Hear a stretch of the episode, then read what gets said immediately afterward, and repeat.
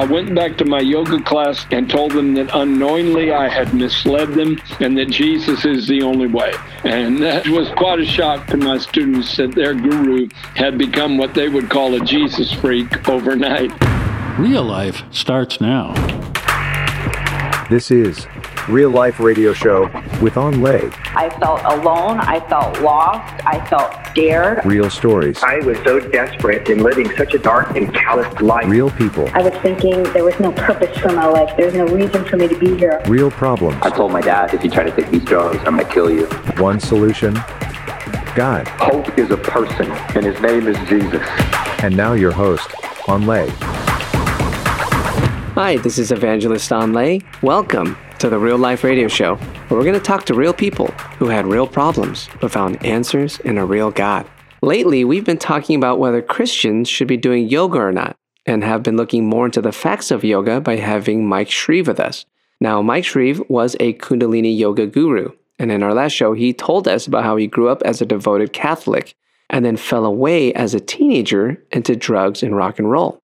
He had a drug overdose experience that nearly left him for dead, and he felt his soul departing from his body into a scary void of nothingness. When he came back and survived that near death experience, that sent him on a journey to explore his spirituality much deeper.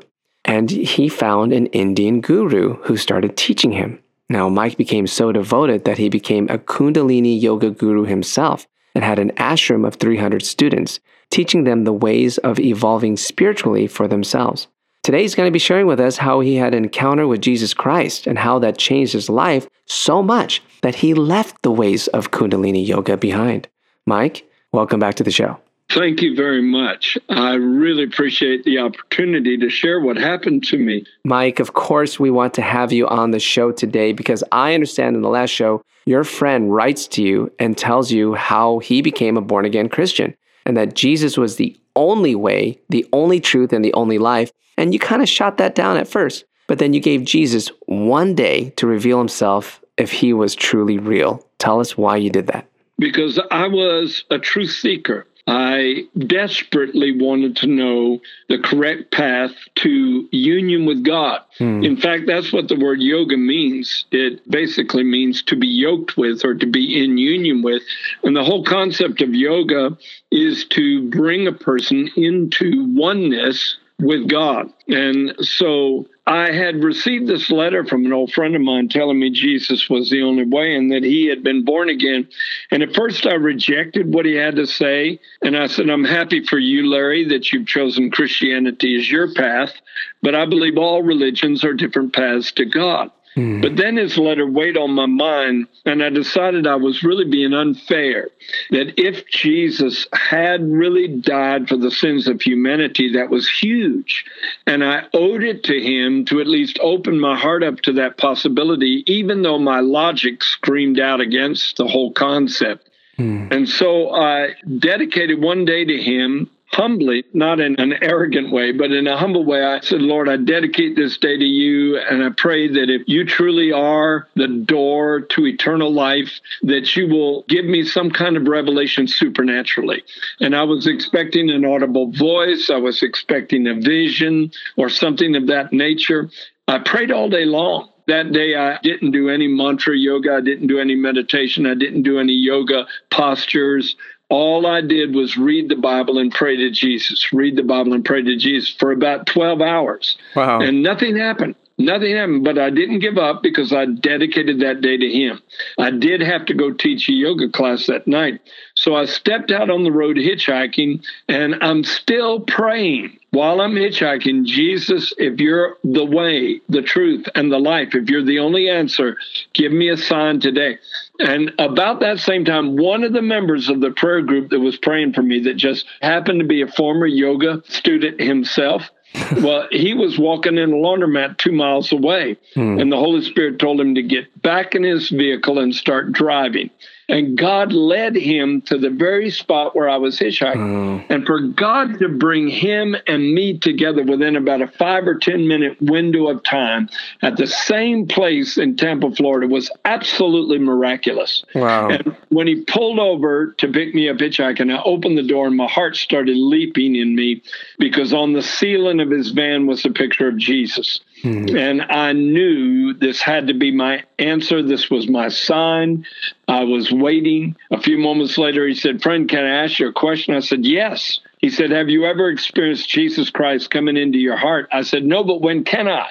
And he was quite surprised that I was that responsive. he said, You can wait for our prayer meeting tonight. I said, I don't want to wait for a prayer meeting. I've been praying all day long. Oh. If I can find him, I want to find him now. And so we knelt down on the side of the road there across the street from Busch Beer Manufacturing Company in Tampa, Florida. And I prayed a halting prayer.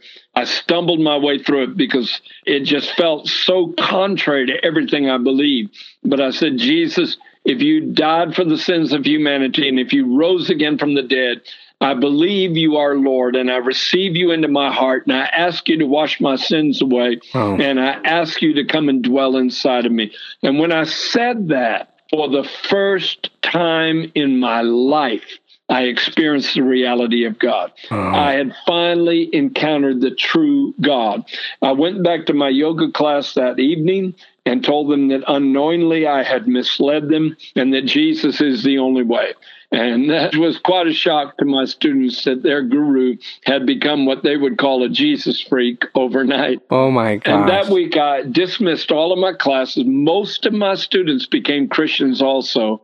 And I started on my journey as a follower of Jesus. Wow. And it was because I was born again. And there is a huge difference between what I taught as a yoga teacher and the experience of being born again. See, in Eastern religions or in Hinduism specifically, mm-hmm. there's a spark of divinity within every human being. That's the teaching. So to find God, you look within, mm-hmm. and this spirituality is awakened from within you. But in Christianity, God exists apart from physical creation. And so you invite him into your heart and then he enters back into you when your sins are washed away by the blood of Jesus. Hmm. It's a completely different viewpoint altogether. Wow. And it has to be experienced to be understood. Oh, Mike, that is amazing. How you had this amazing revelation that Jesus was the way, the only way to come into union with God. And I understand that you left your ways of Kundalini yoga at that point because you found what you're looking for apart from that. Like you didn't need the yoga stuff, you found the real thing. But honestly, many would say that they have never had that born again encounter with Jesus that you had. So they wouldn't even know where to start.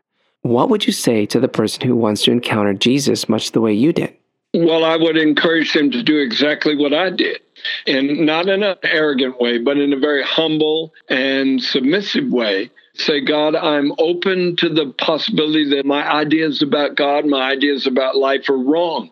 And I just dedicate a certain period of time, be it a day or a week or a month, where all I'm going to do is read the Bible. And I would encourage people to start with the Gospels Matthew, Mark, Luke, and John. Don't start in the beginning of the Bible. There's a lot of heavy things to get through in the Old Testament before you get to the primary issue, which is the story of Jesus. And so my favorite gospel is the Gospel of John. And I would encourage people just to spend a week where all you do is read the teachings of Jesus in the Gospel of John and pray to him and ask him to come to you. I've known people of so many persuasions Hindu, Muslim, Buddhist that did that and had an encounter that changed their lives forever. And he'll do it again. Mm, wow, that is so cool. But I have a question. In our last show, you mentioned you found some level of peace in yoga, but that it wasn't lasting. And now you're a Christian. Did you find true peace in Jesus compared to before? Oh, absolutely. The Bible calls it the peace of God that passes understanding. And so it's beyond anything you could describe in human terms. Oh man, Mike, your story is amazing on how you were just open and honestly seeking Jesus and you found him. Or should I say, he found you. Thanks so much for sharing with us. I know someone's life will be greatly impacted because of you. Thanks so much, Mike. Well, God bless you. Hang on, the show isn't over yet. I want to share some of my conclusions right after the break. Hey guys, it's me again. Let me be real and upfront with you. People are calling in and getting saved and set free by the power of the gospel that is preached on this show through powerful testimonies. I remember one night I was working the phones and a man in about his 30s called in. He was a business owner who was addicted to cocaine and he was living in California. He said he was driving and he heard our show about a former drug addict and he felt convicted that he wasn't living his life right and he gave his life to Jesus that very night. To me, this is a powerful reminder that God is moving through this real and raw show to touch the lives of others. Will you help us reach other cities all across America? You may be able to donate maybe $5 a month, maybe 10, some of you 25, maybe more. Anything helps. Help us to spread the gospel to America as we are believing for a great harvest of souls for the kingdom of God in this time and in this era. But we can't do it without you. Don't just sit there. Go to awakeningthenations.com and join the movement to get these testimonies to help others. More real life starts now. Welcome back to the show where we're going to go deeper into what you just heard. So, what do you think about this? I think the main question is should Christians really be engaging in things like yoga? Well, after hearing from Mike and also doing some of my own research, you have to look at where things originate from. Yoga originates from Hinduism, and it really can't be separated from that. I mean, if you look everywhere online, the creators of yoga would agree with that. But what do ancient scriptures say about that? Well, in 1 Corinthians 10 21 through 22, it is written, You cannot drink the cup of the Lord and the cup of demons. You cannot partake of the Lord's table and of the table of demons. Or do we provoke the Lord to jealousy? Are we stronger than He? You see, according to ancient scriptures, there is power to giving ourselves over to other religions. And there are demonic influences that can harm our spirit, soul, and body. When Mike Shreve shared with us about how Kundalini Yoga is all about releasing the power of the serpent from our spinal area, if you listen to that and think about it, that's way too close to the idea of having demonic spirits being intertwined with our bodies. You see, to God, yoga is a behavior practice of a different spiritual entity. It's kind of like this why would things like yoga provoke the Lord to jealousy? Why is that? Well, it's kind of like this. It's like an analogy of think about a wife. She learns the ways of another man that she starts to like, who's not her husband. And naturally, behavior like that is going to make the husband pretty jealous. Like, what's going on? Why are you talking like him, acting like him? You know, it's like, think about it. And same with the Lord who loves you and cares for you. Where are you at with this? Have you opened up the door to yoga thinking it is just harmless exercise? I believe the Spirit of God is speaking to someone right now. Now, there's no condemnation. The Lord just wants to bring about a spiritual cleansing for you. He wants your spirit, soul, and body to thrive. So let me pray for you if that's you.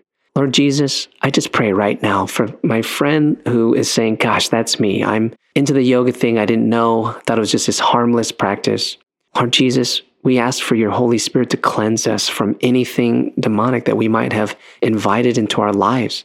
Lord God, cleanse us, free us, Lord. Jesus, we receive you. We believe in you. We ask for you to be in our lives. Touch us right now. In Jesus' mighty name. I hope you're blessed by this testimony and I know that your life was touched. If you need prayer, please give us a call at 877 480 4477. That's 877 480 4477. See you next time.